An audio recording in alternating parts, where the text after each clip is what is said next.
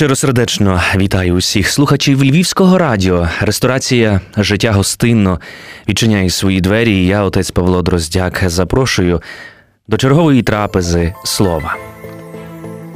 Досить часто ми з вами чуємо у різного роду промовах, проповідях на різного роду духовних науках дуже важливу силу молитви. Ще більшого ентузіазму у нас викликають слова Христа який говорив до нас усе, що просите, віруйте, що приймете. Ці та багато інших закликів християни глибоко сховали у своєму серці як свідоцтво того, що Бог наш є Богом живим і люблячим, який вислуховує, рятує, запевняє життя вічне тим, хто покладе життя своє у його руки. Так перед нами постає постать першого мученика архідіякона Стефана який показав нам, як ми справді маємо довірити своє життя і покласти його у руки Господні. Як і тоді, так і тепер на християн чагають спокуси, які прагнуть звести нас з дороги життя на іншу дорогу, дорогу терпіння і страждань. Той, хто є ворогом світу, він завжди випробовує віру людей, робить усе, щоб вкрасти цю дорогоцінну овечку з кошари доброго пастиря. Спокуси у наше життя, зокрема і у життя сім'ї, приходять різними шляхами. Але єдиною їх метою є відвернути нас від правди, відвернути нас від Бога, дозволити нам повірити у те, що Бог насправді не є всемогутнім. А хіба ж це не є найбільшою образою і болем для того, який у долонях своїх тримає Всесвіт і готовий дати усе, про що лишень ми у нього попросимо? Культура сьогодення диджиталізація нашого життя та інші досягнення у сферах людського буття можуть поставити людину на вершину спокус. Коли Христос вийшов у пустелю, диявол вивів його нагору і показав багатство усього світу, які належать йому. Лише щоб їх отримати, потрібне одне поклонитися, поклонитися злу, визнати його верхність. Христос переміг цей двобій. Адже усе це, що показував диявол, було власністю Бога, який є єдиним володарем усієї вселеної. Диявол, як батько брехні, він обманом, друзі, хоче заволодіти душами людей. Він прагне, щоб людина забула про Божий промисел, про Боже милосердя. І коли особа попадає на цей гачок, що її досягнення є результатом, лише її руки більше нічого іншого, тоді життя перетворюється на суцільне пекло в прямому значенні цього слова, коли людина перестає дякувати Богові за те все, що вона має, а найбільший дар. Ми маємо наше життя, коли кожного ранку прокидаємося. І коли ми не дякуємо за це Богові, коли ми привласнюємо собі Його скарби, ми перетворюємося на злочинців, які крадуть у Господа Бога все те, що належиться лише йому. Дякувати Богові. Наша релігійність і особисте відношення до Бога є більшій меншій мірі здоровим.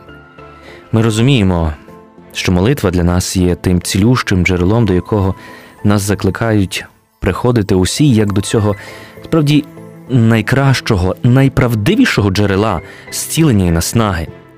У молитві людина ніщо інше, як спілкується з Господом Богом, розповідає йому про свої біди, радощі, жертвує йому свої сльози і радісну усмішку.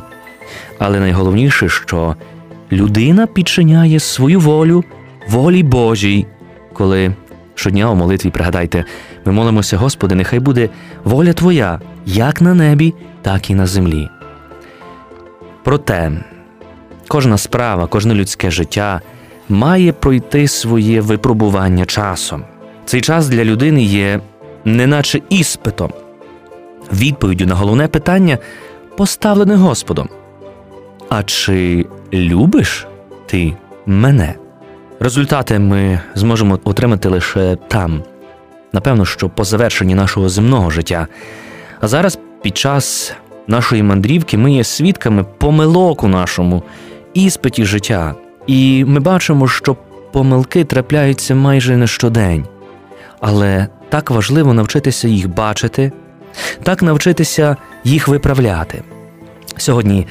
Давайте в нашій ресторації ми вирушимо цю мандрівку і подивимося на теперішнє наше життя з іншого боку, і лише Не те, щоб побачити якісь помилки, які можуть бути для нас загрозливими, але насправді, щоб побачивши, виправити їх, адже у цьому і полягає покаяння, метаморфозис, преображення. Найперше ми вічно, від чого відштовхнемося, це буде перша заповідь, яка дана нам нашим Богом.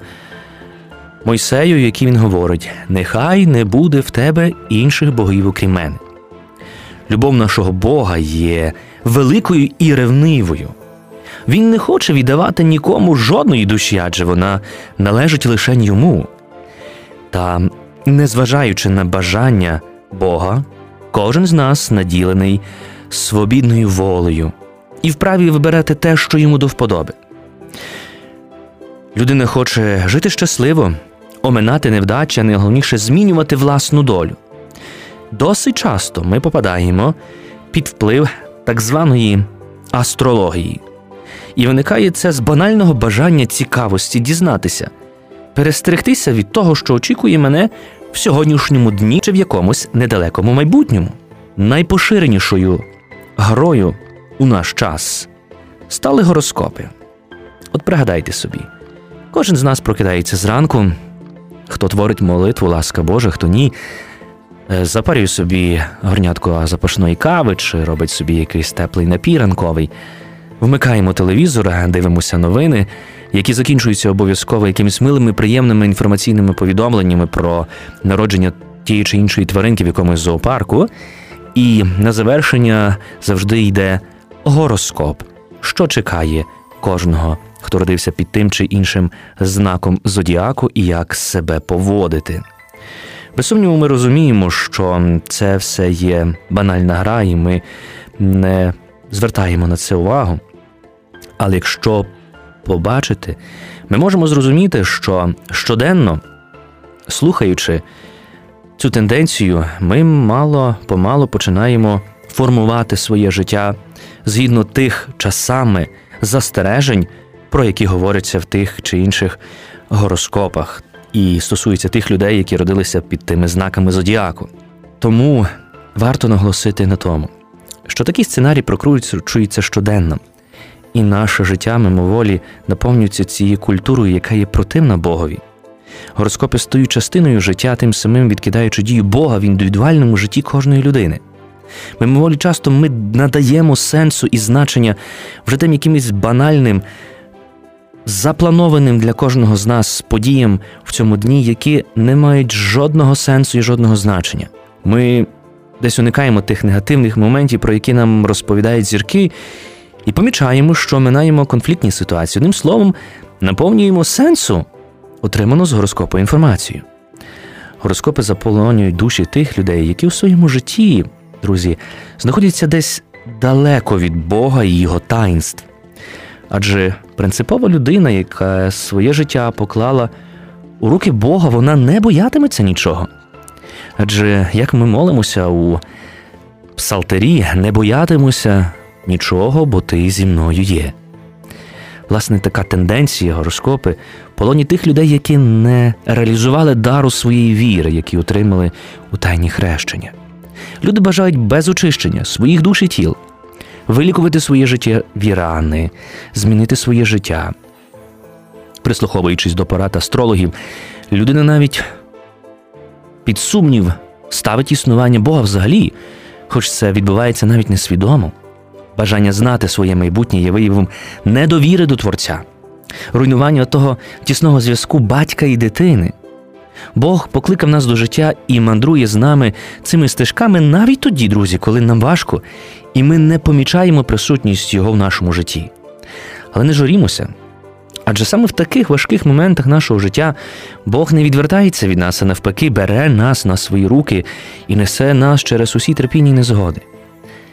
Творець покликав нас до існування, адже саме Він вклав у нас цей задум, проект, за допомогою якого кожен з нас має змінити світ.